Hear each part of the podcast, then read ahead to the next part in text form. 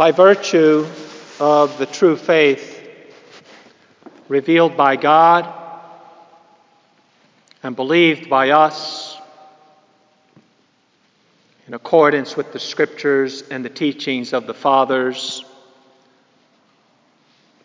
we know that God is one in three persons the Father, the Son, and the Holy Spirit. Don't get confused about spirit versus ghost.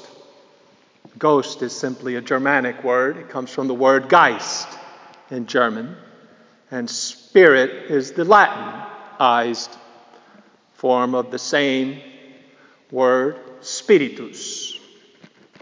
Same word, two different languages.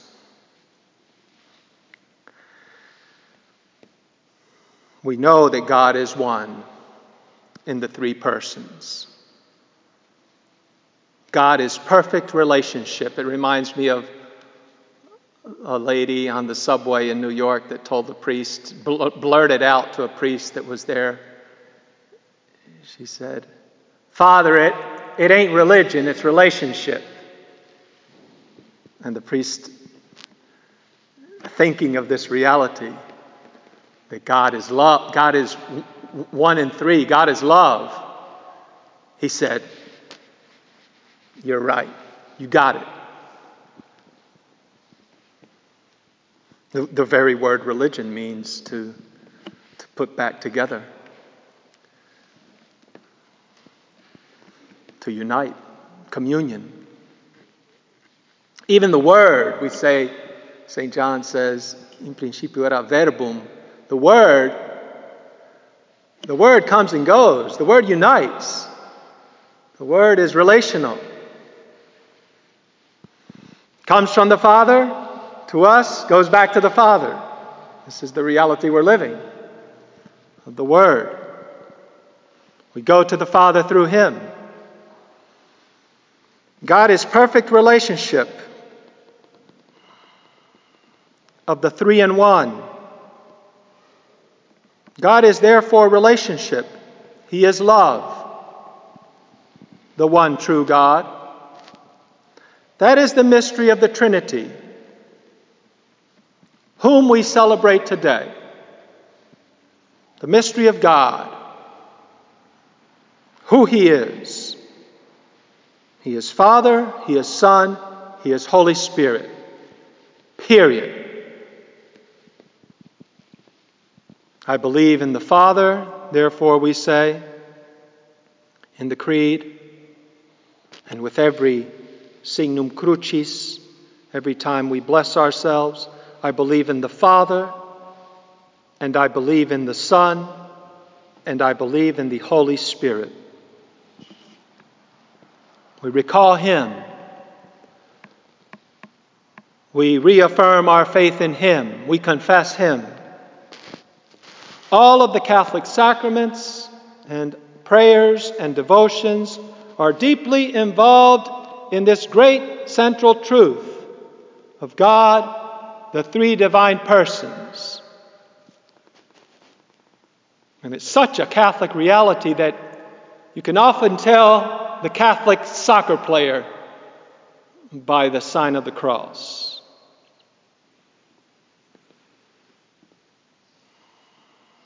This is the great central truth of who God is the three divine persons.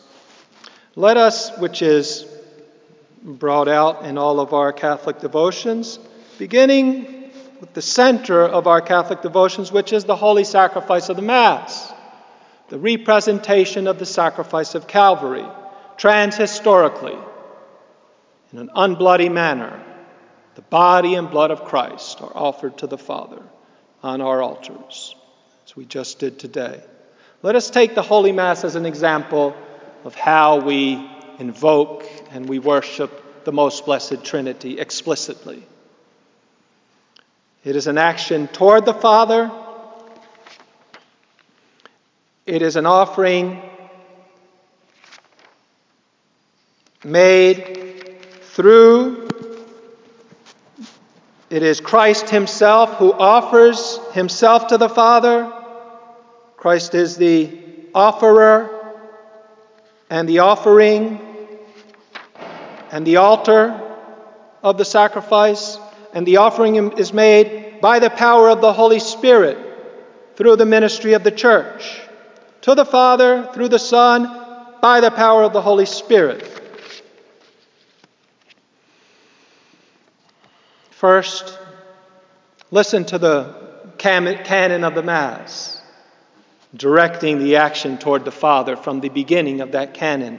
Wherefore, O most merciful Father, the priest bows, hum, bows profoundly to the altar after having looked up at the, at the crucifix with arms extended, bows down we, uh, Wherefore, O most merciful Father, we humbly pray, he says, and beseech thee through Jesus Christ, thy Son, our Lord, that thou wouldst vouchsafe to receive and bless these gifts, these presents, these holy and unspotted sacrifices, which in the first place we offer you, offer thee.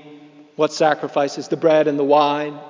We offer thee for thy holy Catholic Church.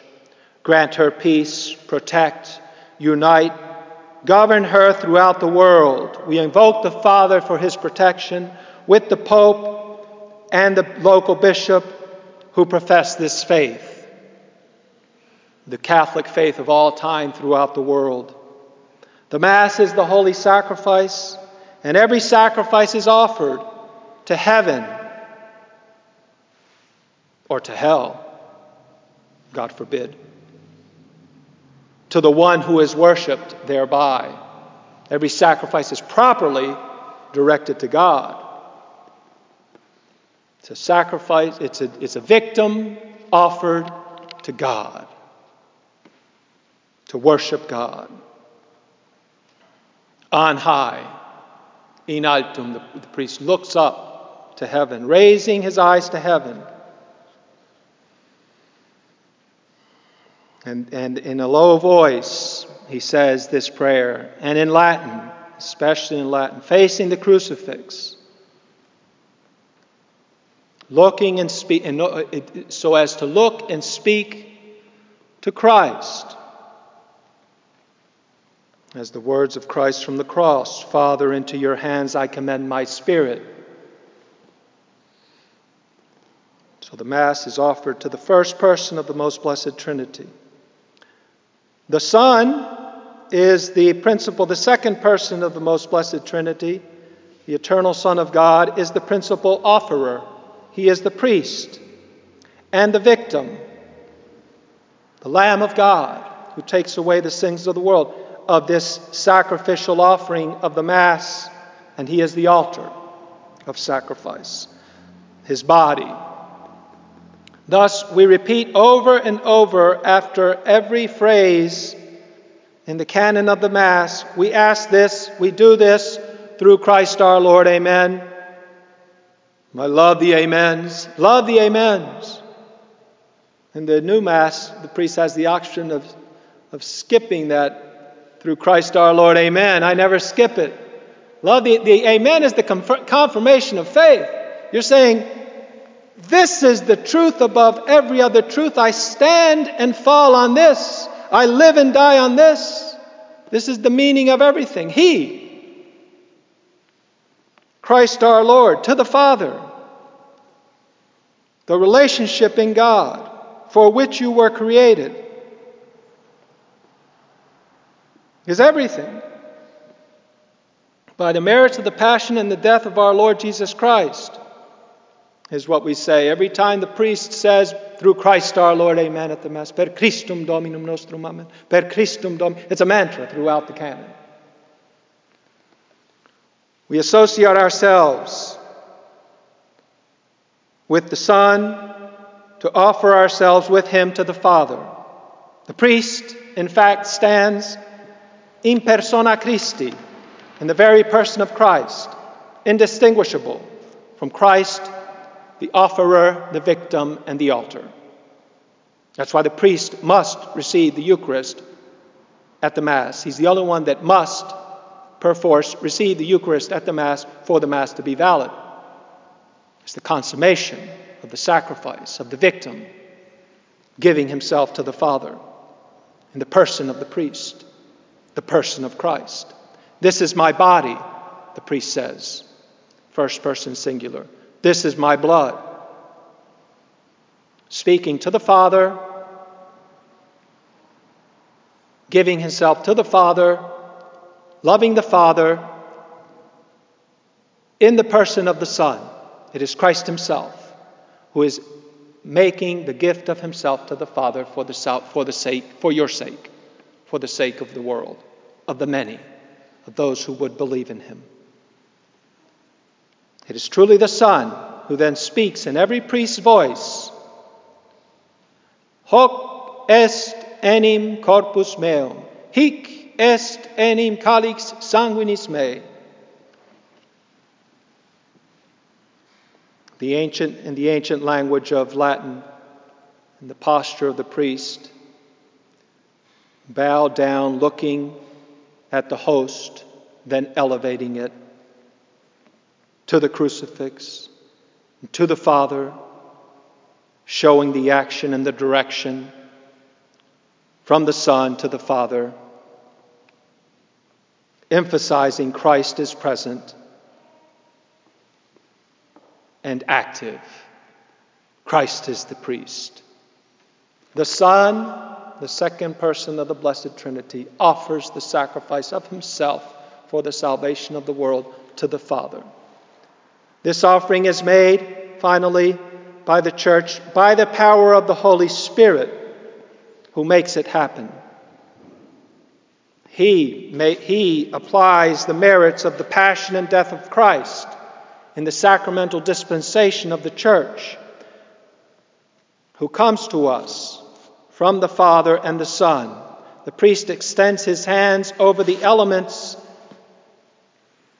of the bread and the wine at the epiclesis for the consecration in the form of the descending dove asking God, the third person of the most holy Trinity, the Holy Spirit, to come down and bless and sanctify the gifts. He who is the, sancti- the sanctifying Spirit. As the Spirit covered and descended on Mary for the incarnation, as the Spirit descended on Christ at his baptism. It is the power of the Holy Spirit, the love link of God, that comes down on these elements and changes them into the flesh and blood of Christ incarnate. And so we have fire on, burning the candles. We're in the holy sanctuary. Ring the bells and blow the incense. This is the the mountain of God, the gate of heaven on the earth. On earth, the most perfect participation of the baptized in the life of the most blessed Trinity is to participate at Holy Mass, participation in the holy sacrifice of the altar, the Eucharist, and thereby participate in the most blessed Trinity, in the flesh of Christ, which is the flesh of God. The most blessed Trinity has one flesh. It's the body of Christ. You eat Him, you eat God, and you are united with Him. And if you don't, you're not. Read John 6. He who eats my flesh and drinks my blood, I will live in him, and he will live in me. Unless you eat the flesh of the Son of Man and drink his blood. And the word there, the Greek word, means unless you masticate, unless you chew up, unless you eat for real with your teeth in your mouth and swallow with your throat. Jesus Christ. you have no life in you. But if you eat the flesh of the Son of Man and drink his blood, if you masticate the flesh of man and drink his blood, you will, I will raise you up. You will live forever. This is what we are made for. This is what every man is made for. God is relationship, Father, Son, and Holy Spirit. And we are persons. What it means to be person is to be in relationship. I would go even further and say that everything in the world is relationship. The ancients used to say the atoms were the most fundamental reality, but now we know that atoms are electrons, protons, and neutrons, and then you have the subatomic particles. I'm not a scientific expert, but I know at least that much. Everything is made up of, of spinning particles dancing around. It's interesting, we discovered three elements in every atom subatomic particles. You figure it out. You might have the vocation to be a scientist. I'm a priest. But I know that every man is born of a woman. There's two at least, and the seed came from another man. There's three. And that every man throughout his life, the psychologist will confirm it, needs love. And he will die if he doesn't have it. And he will do everything to find it if he's deprived of it. Something about narcissism. You know, they say if a man doesn't receive the love he needed from his parents before he was two, he will find, he will spend the rest of his life trying to figure out how to fill that empty void, and he will do it in vain. Except in Christ. Actually, every man has a a hole in his heart that will be filled. Uh, every man has a heart which is a container which is only properly filled with God. We are made for God. God is three in one. We're made for relationship. Peace, St. Thomas Aquinas says, the Christ peace is peace with God. I said it before. Peace with, peace with yourself and that peace with yourself depends on knowing, on the affirmation and the assurance that you are loved. Unconditionally and totally, that God loves you. That's the meaning of life. Without love, without knowing, without the assurance that you are loved by God, by really loved, life is unbearable. And when you know you are loved, Life is pure joy and peace. The peace with God gives you peace with yourself so that you can share the peace with the others. You're made for a threefold peace. Again, relationship. God is relationship. God is love, and you are in the image of God. Things will not satisfy you. He is your satisfaction if you will be satisfied. You were made for Him. This is why we need the Mass, because we hereby eat God. Christ, who offers Himself to the Father and gives His flesh and blood for our food by the ministry of the church and the power of the Holy Spirit.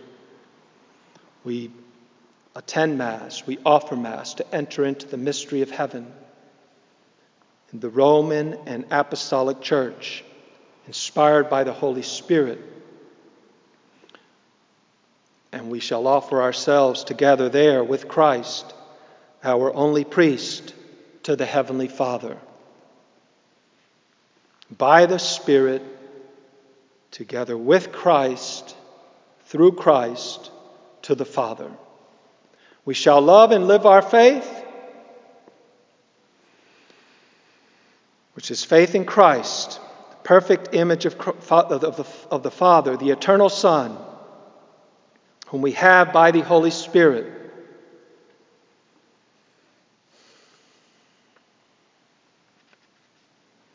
And every one of us